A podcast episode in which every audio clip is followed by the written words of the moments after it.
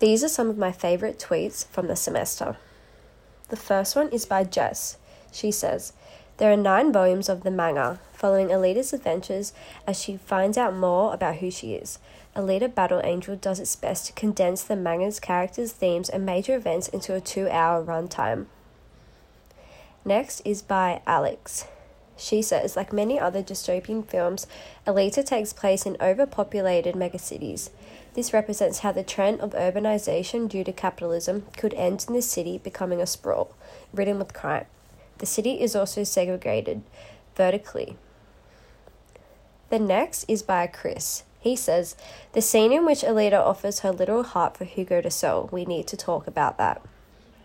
Next is by Chelsea Wood. She says, How much are we willing to pay for the sake of convenience?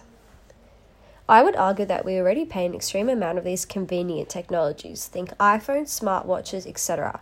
We already pay the price for convenience. Next is by Hannah. This was a really interesting one.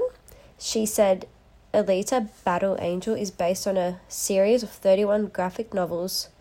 The time is 500 years into the future. The atmosphere apocalyptic.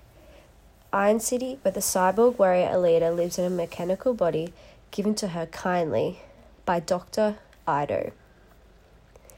Next is Amelia. Sorry, no more tweeting till after we've finished. Shit's getting intense.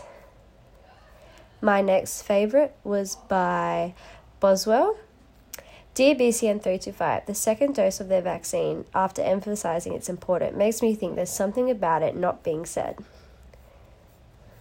Last is by Tiara. I can already see some similarities between Space Odyssey's black monolith and Arrival's black half sphere. The black monolith represented human evolution, so what could this suggest for Arrivals? Possibly the same?